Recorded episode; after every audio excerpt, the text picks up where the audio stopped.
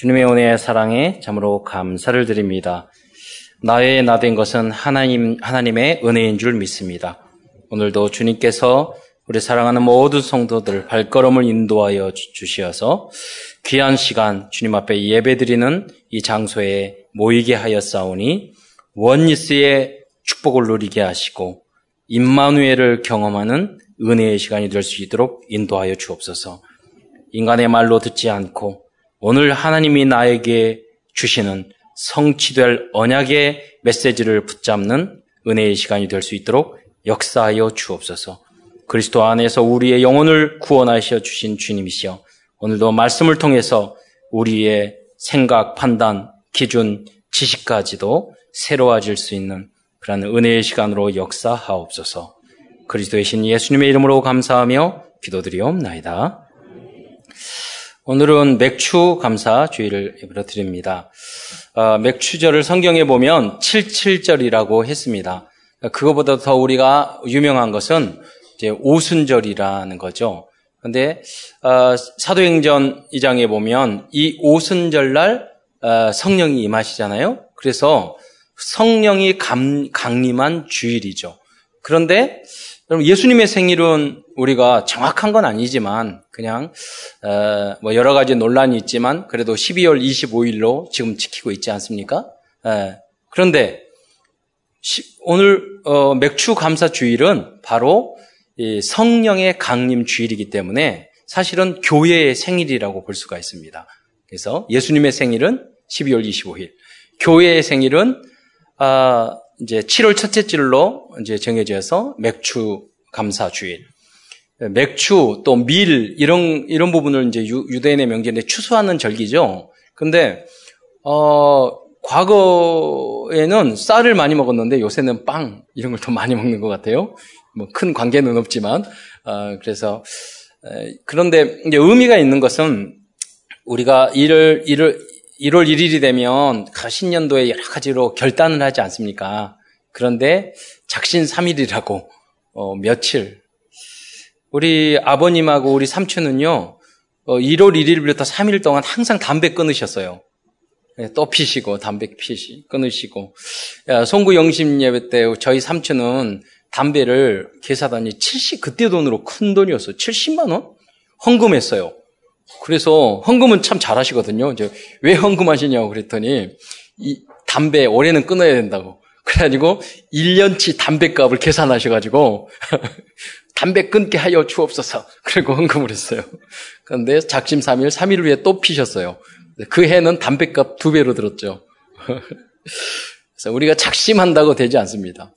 지난번 오시는 이번에 전도 집중 강의하러 오신 그 진낙천 장로님이 건강보험관리공단에서 20년 동안 계시다가 45살에 예수님을 믿었어요. 그런데 목사님을 통해서 복음을 들었는데 정말로 담배가 안 끊어지는 거예요. 그래서 목사님이 담배 안 끊어지는데 어쩔까요? 그랬더니 목사님 그러셨대요. 그 담배도 연초도 하나님이 주신 축복인데 그 기도하고 담배 필 때 기도하고 피워라. 감사합니다. 그래서 담배 필 때마다 얼마 좋습니까? 몇 가치예요? 한 가치? 한 보루? 12개예요? 10개예요? 12개예요. 그러면 정식기도가 그 10번 되는 거잖아요. 담배 필 때마다. 그런다고 여러분 다시 담배 시작하란 말 아니에요? 그런데 어느 날 보니까 담배를 탁 피우려고 그랬더니 역겨워서 안 들어가더래요. 그래서 자연적으로 끊어졌거든요. 우리 장로님들도 그런 분 여러 분 계셔요. 술, 담배. 옛날에는 도사였는데 지금은 안 도사죠. 지금 가끔 열받았을 때는 생각날 거예요. 그건 인간인지라 그러는 거고 하나님의 은혜로 우리 체질도 생각도 영이 바뀌면 다 체질도 바뀌는 거예요. 기준도. 작심을 하지만 또 1년이 지나면 우리가 작심 3일이 아니라 6개월 지났잖아요. 그래서 이제 맥추절날 다시 하반기를 우리가 생각하면서 하나님 이제 나머지 절반은 정말로 전도자의 삶을 살아갈 수 있도록 승리하게 하옵소서. 또 우리 장로님들이나 모든 분들은 정말 새롭게 계획을 하시고 도전을 하셔야 되겠죠. 여기 요새 뭐 일본에서 여러 가지 제재를 한다고 그래서 어려움을 겪는데 과거에 제가 책을 보니까 그런 것이 있더라고요. 대기업하고 소기업하고 차이점이 있대요. 왜냐하면 그러기 때문에 작은 회사나 이런 다 망한대요. 차이점이 뭐냐? 대기업은 반드시 두 가지가 목표가 있대요. 목표. 여러분 구멍가게 1년 매출 목표 제공하는 거 보셨어요? 그렇잖아요. 목표를 안 정해. 그러니까 언젠가는 좀 어려움을 겪죠. 그리고 더 중요한 것은 여러분 그 대기업은요. 그 목표를 달성하는 계획보다도 더 중요한 계획이 있는데 그게 뭐냐면 실패 계획, 위기 계획을 세운다는 거예요. 그 10년, 50년 그게 없으면은 망한다는 거죠. 예, 그래서 제 친구가 삼성에 있다가 잘렸잖아요. 왜 잘렸냐면 왜냐면 그 경영하는 모든 것들을 계획하는 게 이게 돈을 관리하는 부서에서 계획하고 그 다음에 연구도 하고 이렇게 한대요. 그런데 중국에서 삼성 핸드폰이 그렇게 갑자기 매출이 줄어들 줄 몰랐대요. 그리고 1% 이하로 떨어졌잖아요. 그거를 계획을 못한 거예요. 그 위기를 생각하지 못한 거예요. 당연히 팔리겠지 하는. 그래서 그 책임을 지고 그 무리들이 쫙 잘릴 거예요. 물론 더 좋은 직장으로 더 잘 됐지만 보고만 해서. 그러니까 참 대기업에서도 그 위기 관리해야 되던 미래를 예측하기가 참 어려운 것 같아요. 여러분 우리는 세상에 먹고 살기 위해서도 그렇게 계획하잖아요. 우리는 영원한 계획 속에서 그렇잖아요. 여러분 언젠간 주님 앞에 쓴다니까요. 10년 금방 지나가요. 네, 금방 지나가요. 주님 앞에 쓸 날 그냥 지나가요. 네. 여러분이 지금 만나고 계시는 분 어느 순간 여러분의 옆에 안 계실 때가 있어요. 네. 여러분 다니던 직장 어느 날 사표 쓰고 안 다닐 때가 있어요. 네. 그래서 제가 수없이 이야기합니다. 왜? 저가 경험한 거니까. 제가 어려운 환경, 내 마음에 안 맞을 때가 있었어요. 그런데 어느 날 하나님이 딱 지혜를 주셨어요. 너가 여기에 없을 날이 있다. 오고 싶어도 못 올 날이 있다. 정말로 힘들고 어려운 장애인을 돌보지만 이 아이가 소자고 예수님이다. 어느 날 너는 올 일이 올 수도 없는 날이 있을 거다. 예, 그럴 때 그러니까 오늘을 여기 다 누리고 감사하고 제 마음이 확 바뀌더라니까요. 그래서 그 애들을 볼 때도 조금 더 친절하게 하고 뭐 열심히 하지도 않았지만 생각이 행복하고 정말 어느 날 없더라니까요. 여러분 어느 날 성가대 못할 날이 목소리 안 나올 날이 있어요. 그러니까 힘들다 어렵다 그런 말을 하지 마세요. 어느 날 봉사 못하고 어느 날 주일학교 못하고 어느 날 예배당에 여러분의 발로 못 올 날이 나와요. 그러니까 오늘을 최고의 날로 삼으시기 바랍니다. 여러분이 중학교 힘들죠. 이번에 기말고사 보느라 힘들었죠. 졸업하면 다시 중학생으로 못 돌아가. 고등학교 다시 그날이 없어. 그러니까 공부 잘했던 못했던 누리시기 바랍니다. 최고의 시간이라니까요. 중고등학교 대학생 졸업에 어느 날 여러분 대학생 아닐 때가 있어. 그러니까 어떤 학생은 그러더라고요. 내가 어느 날 대학교 졸업하니까 실컷 먹고 마시고 놀자. 그 말이 아니에요. 그렇잖아요. 가장 가치 있게 여러분 보내시기 바랍니다. 그래서 이제 맥추절 이 날을 맞이해서 여러분 새롭게 후반기를 하나님 앞에서 사람 앞에서 인정받는 누리는 가장 행복한 또 후반기가 되시기를 축원드립니다. 그런데 왜 이런 것들이 안 되느냐? 사람들이 자기의 상식, 지식, 예틀, 나의 표준, 기준, 수준 이런 것에 틀에 매여 있기 때문에 그래요. 리노베이션. 개혁하지 않으면 여러분 안 된다니까요. 예틀에 매이면 안 된다니까요. 그러니까 유대인들이 열심히 믿으려고 막 집중하다 보니까 하나님이 원하시는 신앙이 아니라 자기들이 원하는 전통 습관 이거에 딱 매여서 예수님이 왔는데도 성경이 그대로 있는데도 성경에서 예수님이 어떻게 어디 온 것까지 다 예언을 자기네들이 서기관과 바리새인들이 헤롯에게 말해주면서도 예수님을 그리스도로 영접하지 못했다니까요. 왜 그런지 아세요? 전통, 습관, 자기의 이제까지 해왔던 거, 나의 기준, 표준, 나의 수준, 주님의 수준은요, 저 죄인들도, 세리들도 제자로 만드는 게 예수님의 수준이었어요. 근데 우리는 정죄하고, 내 수준이면 옳다, 싫다, 나쁘다, 좋다, 이런 기준을 삼는 거예요. 우리는 이미 한 번 죽는 것은 정해지고 주님 앞에 쓰는데, 기준이 뭐냐? 선악과 따먹는 거예요. 오늘도 먹는 거, 육신의 정욕, 안목의 증거, 이생의 자랑. 그러면서 모든 기준이 돈이야.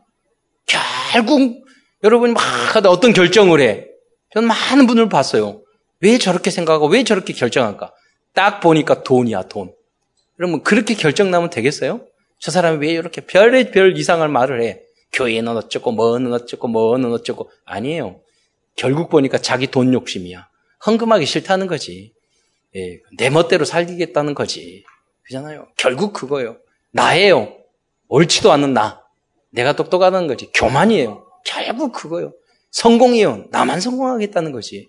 결국이에요. 가치 없는 것들이에요. 수준 낮은 것들이에요. 그래서 이걸 깨트려야 된다니까요.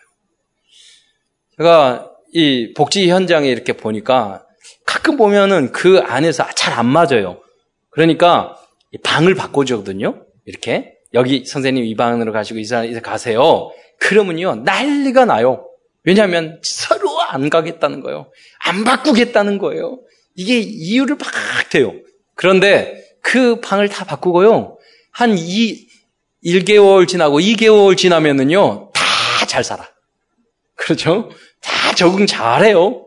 여러분도 그래요. 무슨 부서 받고 뭐 받고 뭐 하고 하면은 그때 가서는 다 못한다. 조금 지나면요. 다 오래 했던 것처럼. 그러니까 못 갔네. 그러면서 다음 1년 지나서 또 바꾸려고 그러면요. 또 난리 법석이야. 안 바꾸겠다고. 이게 이 틀을 못 깨는 거예요, 여러분. 그래서 하면은 하거든요. 여러분 교회 안에서 어느 부서 이렇게 하십시오. 그럼 하세요. 그러면 나중에 여러분 다 은혜가 된다니까요. 필리핀에 갔더니 선교 현장이 너무 힘든데 너무 뭐가 없잖아요. 전혀 음악을 못 하는데 선교사님이 그러더래요. 그 지휘자가 할 사람이 없으니까 너 다음 주부터 주의하래. 여러분 말이 됩니까? 음악상 하나도 없어. 노래도 못 돼. 악기 다루는 게 하나도 없어. 그러니까 하는 말이 그러대요. 요것만 잘하면 된다고. 요거 세모 네모만 잘 그리면 된대. 일주일 공부해가지고 했는데 그 다음에 몇 년 동안 잘했다고 하니까요. 못해요? 아니에요. 도전하고 여러분 항상 바꾸시기 바랍니다. 그 뒤에 속에 새로운 게 있다니까요. 왜 오늘 이 말씀을 드립니까? 오늘 새로운 여러분 후반기는 여러분 새롭게 도전하고 여러분의 틀 1번으로 와꾸래. 그걸 깨시기 바랍니다. 예. 여러분이 올무 벗어나시기 바랍니다. 재창조하시기 바랍니다. 방법이 뭐냐? 오직 그리스도 집중하면요. 오직 집중하면 다 틀이 깨진다니까요. 다 틀이 깨져. 우리 교육자들도 무슨 부서 바꾸라고 그러면요. 힘들어서 막 안 바꾸려고 그러고 누구는 바꾸려고 그러고 막 이래요. 그러면 스트레스 받아요. 그러면 하라고 그러면 하면 다 해야 돼. 유치부도 해야 되고 주일학교도 되고 중고등부도 되고 그래야지 나중에 목회할 거 아니에요. 그러면 뭐든지 하라고 그러면 하면 나중에 다 유익하거든. 근데 이게 와꾸 때문에 해왔다 이거지. 내 생각, 내 계획, 내 판단 이것을 못 깨니까 안 되는 거예요. 그래서 그냥 깨면 어떻게 되느냐. 틀이 다 있어야 된다니까요. 그게 아니라 여러분 새롭게 시스템을 바꾸려면 굉장히 집중하고 기도하고 그것을 미래를 바라보면서 그걸 바꾸는 거예요. 그냥 막 바꾸는 게 아니에요. 그래서 교회 안에서도 목회자가 여러분 기도하면서 전체적인 그림을 보고 이렇게 하시라고 하시는 거예요. 그러니까 여러분이 순종하면 돼요. 나중에 가면 뒤에 가면 많은 것이 얻어질 거예요. 그렇잖아요. 앞으로 더 역동적인 시스템이 되려면 여러분 여기에 잘 따라오셔야 돼요. 우리가 전도 집중, 새로운 틀이거든요. 틀이 만들어진 거야. 와꾸가 만들어진 거야. 오늘도 훌륭해요. 거기 안에 나를 탁 맞추잖아요. 그냥 떨어진 게 아니에요. 우리가 지금 몇만 명이 지금 전 세계에서 그 와꾸 속에 들어가 있다니까요. 절대 시스템이 들어와 있다니까요. 그러니까 여러분이 그 시스템 속에 들어간 거예요. 그 축복이 어마어마한 거예요. 그냥 우리가 만든 툭 떨어지는 게 아니란 말이에요. 그러면 그 안에서 많은 것을 얻는 거죠. 우리 인터넷 접속만 해도 많은 것을 얻지 않습니까? 왜? 그 절대적인 시스템이 있으니까. 우리 세계 복음할 너무나 놀라운 복음과 시스템이 이 안에 있어요. 그러면 지금 일산 킨텐츠에서 2만 명이 이 더운 날씨 자기 휴가 다 반납하고 집중하는 그 시스템이 그냥 세워진 게 절대 아니라니까요. 인간의 힘으로 절대 안 해요. 몇십만 원씩 내고 거기에 오는 게 바보 멍청이여서 거기에 온 게 아니라니까요. 하나님의 절대적인 역사와 절대적인 시스템, 다른 시스템, 제3의 시스템을 우리에게 주신 줄 믿으시기 바랍니다. 여러분 주일날 다 바쁠 텐데 주일날 여기 와서 예배드리는 이 시스템이 하나님의 시스템인 줄 믿으시기 바랍니다.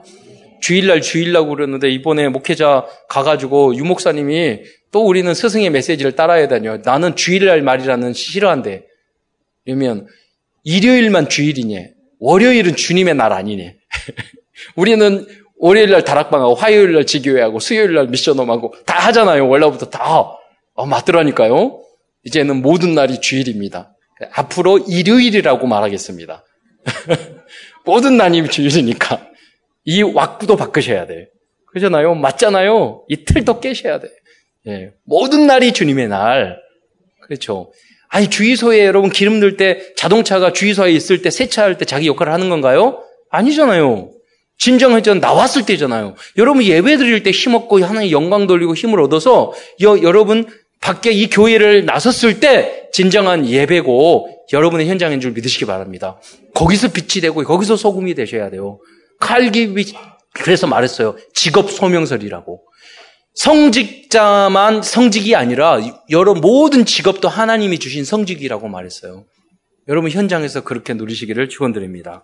그러면 이 마태복음 기록한 오늘 마태복음을 나눌 것인데 기록의 목적은 무엇일까요? 이 마태는 세리 직업이었어요. 그런데 하나님이 이 마태를 통해서 마태복음을 썼는데 그 목적이 뭐냐면 유대인들을 향해서 이 편지를 쓰게 만들었단 말이에요. 그런데 이 마태에게 왜 이 마태복음을 기록하게 했을까요? 왜냐? 유대인들이 그리스도에 대해서 오해하고 있었어요. 또 그리스도인이 된 유대인들도 흔들리고 있었어요. 그래서 이 마태는 자기 동족인 유대인들을 전도하고 흔들리고 있는 사람들에게 확신을 주기 위해서 이 전도의 복음으로 이 마태복음을 쓴 줄 믿으시기 바랍니다.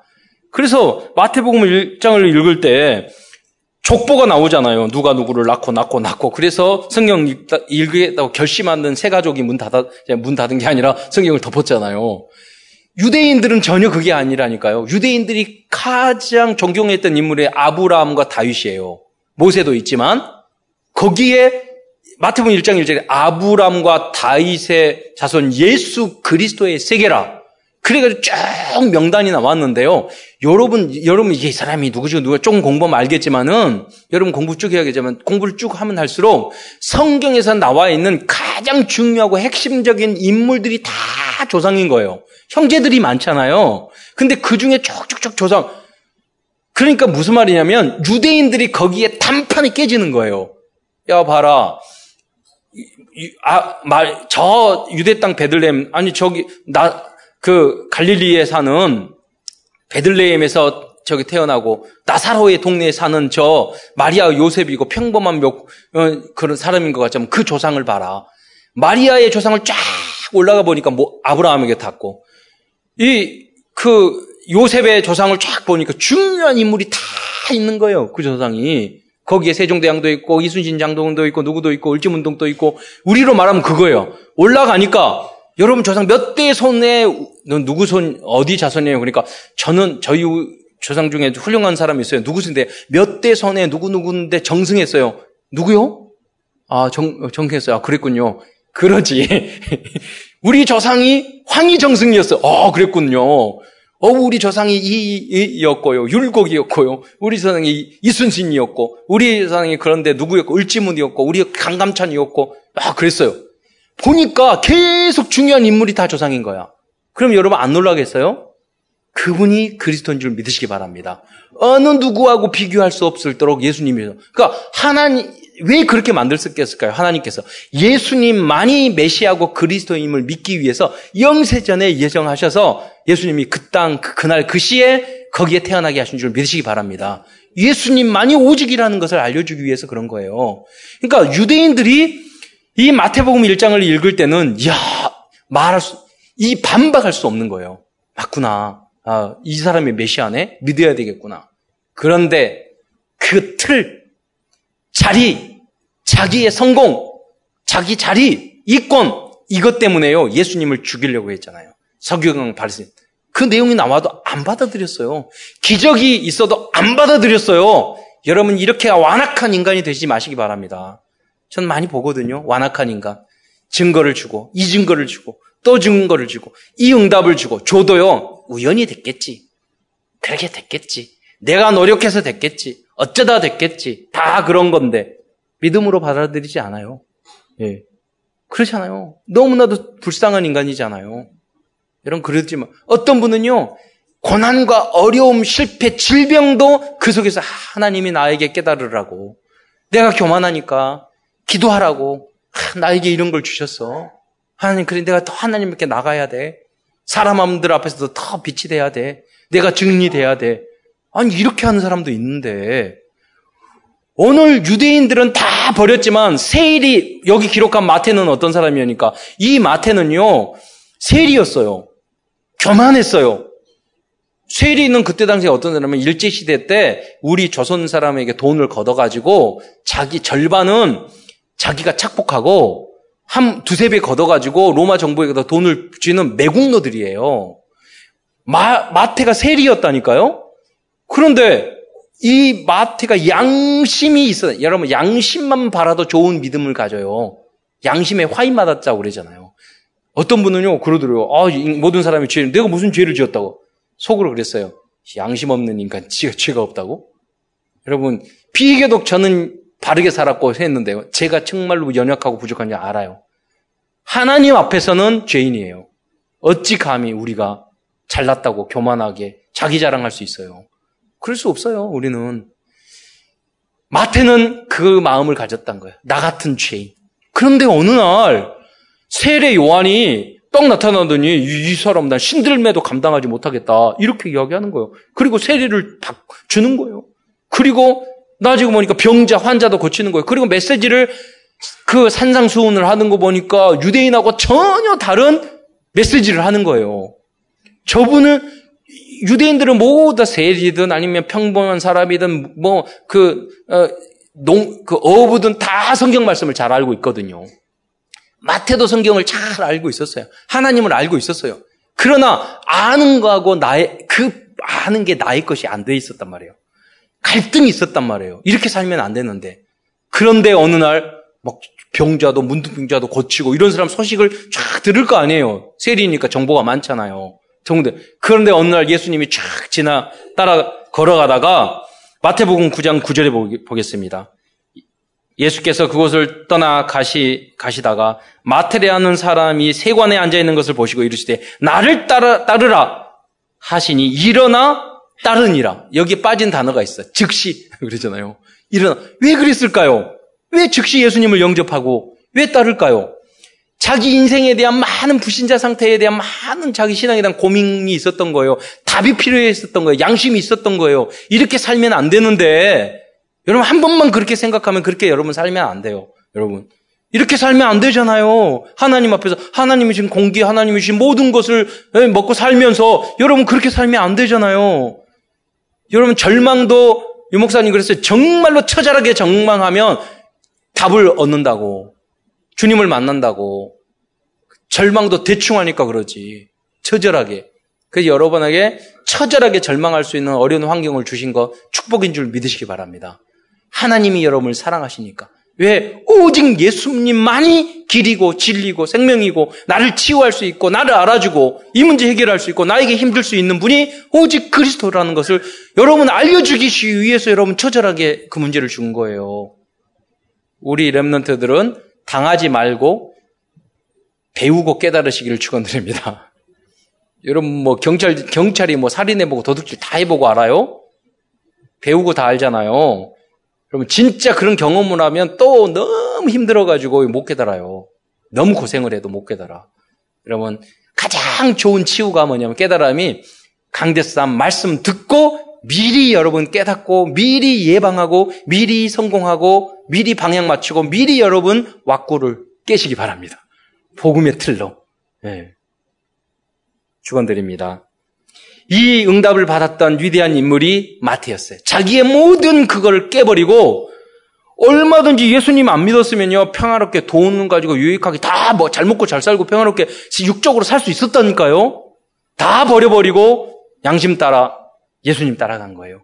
왜? 영원한 것을 준비하기 위해서 대기업은 50년 100명을 준비하지만 우리가 복음을 붙잡는 이유는 영원한 것을 붙잡는 건 줄 믿으시기 바랍니다. 그러니까 순교도 할 수 있는 거예요. 여러분, 그 가치를 알고 여러분 말씀을 들을 때 예배 한순간하고 기도 조금 할 때도 그 마음을 가지고 하시기 바랍니다. 당장 오늘부터 여러분 대역사 일어나요. 저는 많이 체험했거든요. 여러분 조금만 한 번만 진실하게 주님 앞에 써보세요. 단 10초만 주님 앞에 질문하고 기도해보세요. 유 목사님이 세계적인 전도자, 예, 여러분 우리 한기총에서 전도 특별상 줬다니까요. 전도자는 이유가 뭡니까? 졸업하는데 목회자가 600명 졸업하는데 양심껏 하나님 질문했다는 거예요. 한 번 질문해서 하나님, 이 많은 목회자가 많은 졸업하는데 내가 여기 있을 이유가 뭡니까? 질문해서 양심껏. 이게 뭐냐? 정말 오직 예수. 전도만 해라. 복음만 전해라. 그거 한 질문을 바로 했는데 대역사 일어났잖아요. 여러분이 하나님이 이 참사랑께 오늘 우리를 여기 세워주시고 부르신 이유가 뭡니까? 여러분 직장에 여러분 세우신 이유가 뭡니까? 여러분 학교에 여러분 세우신 이유가 뭡니까? 이 나라의 민족에 우리를 부르신 이유가 뭡니까? 양심껏 기도하면서 진실하게 주님의 질문만 해도 여러분 오늘부터 대역사 일어날 줄 믿으시기 바랍니다. 어렵지 않아요. 하나도 어렵지 않아요. 마태의 응답이 새롭게 여러분에게 시작될 줄 믿습니다. 그럼 우선 큰 첫째로 유대인들이 가지고 있었던 쭉 다 말을 했지만 그 틀은 무엇일까요? 그걸 생각해 보세요. 첫째는 당시 그들이 복음을 들리지 않는 잘못된 틀을 가지고 있었어요. 그걸 가지고 있으면 여러분 귀는 뚫렸지만 안 들린다니까요. 내 사고방식에 이 교회가 뭐 어쩌고 어쩌고 어쩌고 이야기하지만 여러분 안 들린다니까요. 예, 내 틀을 가지고 있으면 안 그래요. 많은 사람이 교회 밖에서 교회 목사님 마음대로 하는 줄 알아요. 돈 마음대로 완전 어떤 분 그래 와서 보니까 이게 아니네요. 막 여러분 뉴스 듣고 그래요. 안 그래요. 그거는 천에 하나 만에 하나 하는 거고 여러분 그런 게 아니라니까요. 우리 교회의 윤리 도덕 등 수준이 교회는 여러분 성도 이러지만 술 담배 조금만 해도 여러분 마음에 찔리는 곳이에요. 세상 윤리 도덕과는 기준이 달라요. 어쩌다가 이상한 목사도 나오고 물론 있어요. 이상한 사람. 그럼 확률적으로는요, 비교할 수 없어요. 여러분. 제가 복지 현장에 있지만 정말로 열심히 봉사하고 하신 분들은 모두 다 그리스도인이에요. 후원하는 사람, 좋은 직원들 잘 보면 80-90%가 우리는 많은 복지기관이 있잖아요. 우리 산하에. 있는데 보면 다 잘하는 사람은 다 진정으로 하는 사람들은 예수 믿는 사람들이에요. 네. 그래야 되고 그렇습니다. 여러분 초등학교가 어디서 만들어졌어요? 교회 안에서 교회 학교 하다가 지금 초등학교 하다가 국립이 된 거예요. 대학은 어떻게 만들어진 거예요? 대학은 여러분 기독교 신학과 교회 음악 가르치다가 대학만 만들어진 거예요. 선교사들이 와서 우리 연세대 2대 다 만들었잖아요. 그래서 이 모든 혜택을 받은 거예요. 그 근본 모르고 함부로 교회를 하는데 절대 그러지 않아요. 우리 한국의 역사 속에서 교회의 역사 교회의 영향을 빼버리면 여러분 오늘날 이 자리에 쓸 수 없어요. 혜택을 불을 켜니까 나는 불 안 켜있지만 불이 켜져 있으면 혜택을 받잖아요. 곳곳에 등불을 켰던 기도했던 그분들이 계셔서 오늘 이 응답을 받은 줄 믿으시기 바랍니다. 그걸 여러분 아셔야 돼요. 가장 큰 잘못, 여러분 이 틀을 깨지 못하는 거예요. 그런데 산상수훈에서 예수님 말씀하셨어요. 유대인들이 전혀 생각하지 못하는 틀을 말했죠. 마태복음 5장 22절에 중간에 보면 형제에게 노하는 자마다 심판을 받게 되고 형제에 대하여 라가라는 자는 지옥불에 던지리라. 이 사람들은 항상 남을 미워했는데 서기관과 바리새인은. 마태복음 5장 28절에 보면 음욕을 품고 여자를 보는 자마다 마음에 이미 간음했다고 그랬어요. 기준이 달라요. 5장 39절에 보면 내 오린뺨을 치거든 왼뺨도 돌려더라. 5장 44절에 원수를 사랑하며 박해하는 자를 위하여 기도하라. 서기관과 율법에서는 절대로 할 수 없는 그것을 예수님 말씀하신 거예요. 예. 없느냐? 구약성경에 없나? 다 있는 말씀이에요. 그런데 그들은 그런 중요한 복음의 메시지는 다 버려버리고 껍데기 같은 율법만 붙잡고 있었던 거예요. 그 틀을 깨지 못했다니까요. 그러니까 복음을 받을 수 없었던 거죠. 오늘 우리도 마찬가지입니다.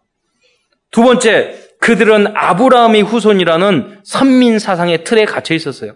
예수님은 모든 족속으로 제자를 삼으라는 것이 주님의 뜻이었는데 구약에도 보면 선교에 대한 내용이 많다니까요. 요나에게 이방인에 가서 니느웨에 가서 복음을 전해라 많다니까요. 예수님의 족보 안에 이방인 여자들이 많잖아요. 다 선교적인 것이 있는데 있음에도 불구하고 그런 건 다 어떻게 그렇게 일일이 빼놓고 그렇잖아요. 율법주의적인 것만 붙잡고 있었어요. 그리고 선민의식에 빠져 있었어요. 세 번째, 그들은 다윗왕 같은 정치적인 왕을 기다리고 있었어요. 예수님 십자가에 못 박혀 죽어버리거든요. 그러니까 아닌갑다 이랬거든요. 제자들도 마지막까지 주님의 이스라엘 나라를 회복할 때가 이때입니까? 이러고 말했다니까. 예수님이 승천할 때가. 그때까지도 정치적인 왕 메시아를 기다렸던 거예요. 잘못된 틀이죠. 그들은 복에 대한 기준도 틀렸어요. 그래서 예수님 복을 뭐라고 그랬냐면 마태복음 5장 3절부터 10절까지 심령이 가난한 자가 복이 있고 애통하는 자, 온유한 자, 의에 줄이고 목마른 자. 우리는 의에 줄이고 아니라 고기 많이 먹고 술 많이 먹은 사람은 우리 복 있다고 말하잖아요. 그런데 의에 줄이고 목마른 자가 복이 있대. 예. 마태복음 5장 7절에 보면은 긍휼히 여기는 자는 복이 있다. 마음이 청결한 자는 복이 있다. 이 사람들은 마태가 과거엔 마음이 더러웠어요. 돈만 생각했어요. 자기 성공만 생각했어요. 나라도 민족도 없었어요. 더러웠죠. 그게 성공인 줄 알았어요. 거짓말하고. 계약만 되면 돼. 어떤 거짓말을 해도. 내가 아는 후배가 있는데 부동산 그 사기치는 사기범 거기서 그 일을 하더라고. 요새 너 뭐 하니? 그러니까 저 사기치고 있어요. 그게 무슨 말인데? 근데 무슨 사기를 어떻게 치는데 진실하게 나한테 말하니? 내가 그랬더니 하는 말이 그 부동산 업자 해가지고 뭐냐면 상가 있잖아요. 주상복합상가 그걸 임대를 한대요. 마치 산 것처럼 주인처럼 해가지고 그걸 또 재분양한대네요. 근데 사기래. 자기 거 아닌데 남의 것을 전체적인 걸 사가지고 다 분양하는데 그 분양 사기치는 일을 하고 있는 거래. 그래. 그거 하면 안 돼요. 그리고 내가 그래서 니나 하지 말아라. 여러분 어떤 것도 내가 이익이면 되는 식으로 살아요. 사람들은 이 세상에서 우리가 성령의 인도받지 않으면 하나님이 함께 하시면 여러분 다 망할 수밖에 없는 우리 그런 길을 간다니까요. 그런데 마음이 청결한 자는 복이 있다고 그랬어요. 화평케 하는 자는 복이 있다고 그랬어요. 우리는 이간질해야지 복이 있다고 생각하는 사람 얼마나 많은데 의를 위하여 핍박받는 자가 복이 있나? 전혀 안 맞는 거예요. 그러나 갈등했던 마태의 마음속에는 너무나 그 현장을 알았던 갈등했던 마태의 마음속에는 그 하나 예수님의 말씀이 마음을 찔렀던 거예요. 저분이 메시아구나. 내가 저분을 따라야 되겠구나. 큰 두 번째입니다. 그렇다면 사도 마태가 마태복음을 통하여 유대인들과 오늘 우리들에게 전달하고자 하는 복음적인 세 틀은 무엇일까요? 첫째, 마태복음 16장 16절입니다. 주는 그리스도시요 살아계신 하나님의 아들이시다. 모든 문제 해결자 오직 임마누엘 그리스도인 줄 믿으시기 바랍니다. 이 복음은 항상 듣기 때문에 그리스도를 깊이 누리시고 깨닫기를 축원드립니다. 선지자 잘못 알고 있다니까요. 종교 개혁자 물론 세례 요한인 줄 알고 있다니까요. 예레미야 민족주의자. 사실 예레미야가 그냥 민족주의자가 아니에요. 예레미야가 눈물만 흘린 사람이 아니에요. 정말로 복음을 전하려고 했던 사람이에요. 본질은 놓치고 껍데기만 알았던 사람이 이거예요. 유대인들이었어요. 주는 그리스도시요 살아계신 하나님의 아들이신 것을 믿으시기 바랍니다. 그 안에는 모든 의미를 여러분 묵상하다가 깨달으시기 바랍니다. 두 번째, 천국에 대한 새로운 개념을 심어주었습니다.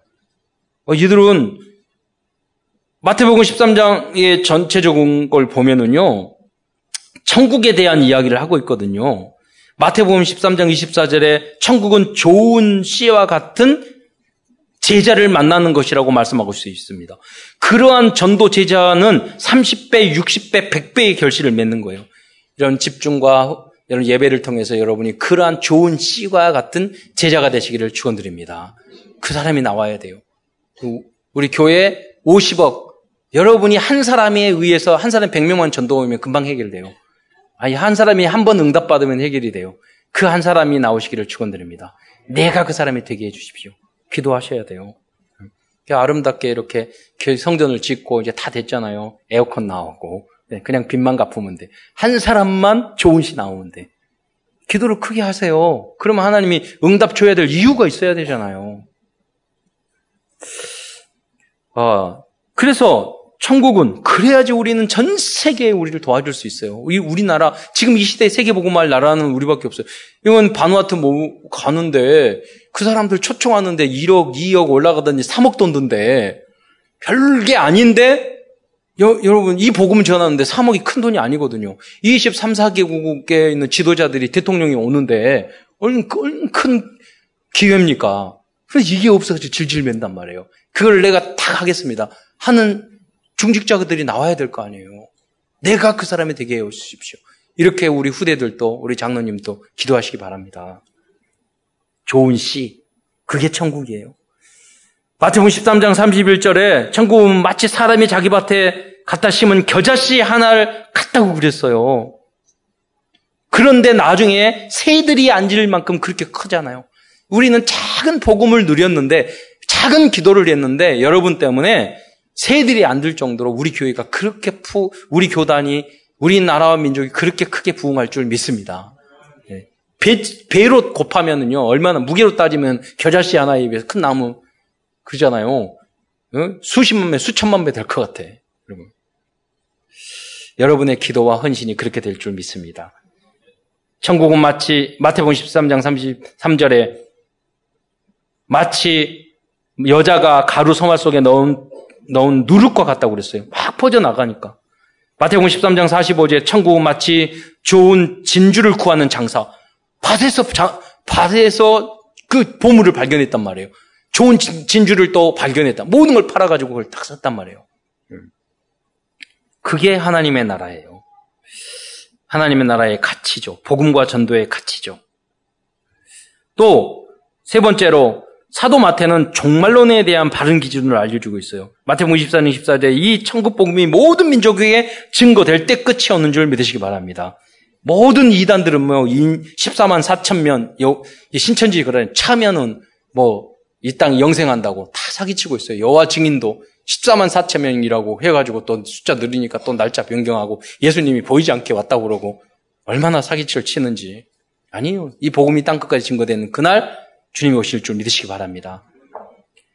다음은 마태복음 28장 18절에 20절입니다. 이게 새 틀입니다. 모든 족속으로 제자를 삼는 것. 19절 특별히 그게 주님의 뜻인 줄 믿으시기 바랍니다. 결론에서는 지금도 유대인들과 같이 잘못된 길을 가고 있는 모든 사람을 새롭게 변화시킬 수 있는 우리들의 CVDRP를 나누면서 말씀을 마무리하고자 합니다. 첫 번째, 언약과 다락방 운동입니다. 우리가 마가 다락방에서 전하는 결론은 우리가 다락방에서 여러분이 말씀을 전하는 다락방에서 전하는 결론은 예수는 그리스도라는 오죽의 복음인 줄 믿으시기 바랍니다. 이 복음만이 세계 교회를 살릴 수 있습니다. 두 번째, 비전과 여러분 팀 사역입니다. 오직의 언약을 가진 절대의 제자들이 팀이 되고 원리스가 됐을 때 여러분 기업도 사업도 마찬가지라니까요. 팀이 되면 일이 되어지는 거예요. 여러분 이렇게 오직의 팀이 하나가 되면 237개국의 절대적인 문이 열리게 될 줄 믿으시기 바랍니다. 세 번째, 꿈과 미션홈입니다. 우리 가정의 가장 큰 꿈은 모든 여러분들의 가정의 꿈은 나 자신과 우리 모든 가족이 절대 제자의 응답을 받고 우리 집이 미션홈 제자를 키우는 센터가 되는 것이어야 하는 것을 믿으시기 바랍니다. 네 번째, 이미지와 전문교회입니다. 복음과 그리스도께 올인하다가 결국은 나의 직장과 전문성을 통해서 정치, 경제, 문화 모든 영역에서 제3의 RTC 운동을 해야 하겠습니다. 이것이 우리들이 집중해야 해서 기도해야 할 최고의 목표입니다. 절대 목표이죠. 다섯 번째, 실천과 지교회입니다. 결국 우리들이 남겨야 할 최고의 작품은 지역을 살리는 지교회를 남기는 것입니다. 우리 역사가 다 그랬어요. 우리 집에서 교회를 시작했는데요. 교회, 지교회 다 지교회 당이 됐다니까요. 북한의 소래교회에서 복음 전해서 작은 그 교회에서 복음 전달해서 세문안교회 그 많은 사람이 오게 되고 세계적인 전도를 하게 된 거잖아요. 가정에서, 집에서 시작했어요. 지금 많은 성도들이 전도 캠프와 집중훈련의 흐름 속에 복음운동에 참여하고 있습니다. 이러한 성경적인 전도운동을 통해서 사도 마태가 유대인들을 복음화하고 세계복음화하는 데 쓰임받았던 것처럼 여러분도 이 세계복음화의 주역으로 쓰임받는, 이 시대의 주역으로 쓰임받는 모든 성도들과 렘넌트 후대들이 되시기를 축원드립니다. 기도하겠습니다. 은혜의 주님 감사합니다. 부족한 저희를 불러주시사 세계복음화의 일꾼으로 저희를 세워주신 것 감사를 드립니다. 오직 예수가 그리스도라는 이 복음을 증거하다가 그리스도 안에 모든 것이 있음을 하나님 체험하고 증거하는 증인으로 설 수 있도록 주여 역사하여 주옵소서. 우리의 한계, 우리의 수준, 우리의 낮은 윤리와 도덕이라는 모든 틀을 깨어버리고 아버지여 지극히 선한 것을 분별하며 하나님 죄인도 원수도 사랑할 수 있는, 하나님 핍박한 자를 위하여 기도할 수 있는 높은 도덕적인, 윤리적인, 영적인 수준을 가지고 세계를 복음화시키고 모든 사람을 치유할 수 있고 개인과 가정을 치유할 수 있는 전도의 제자가 될 수 있도록 축복하여 주옵소서. 그리스도의 신 예수님의 이름으로 감사하며 기도드리옵나이다. 아멘.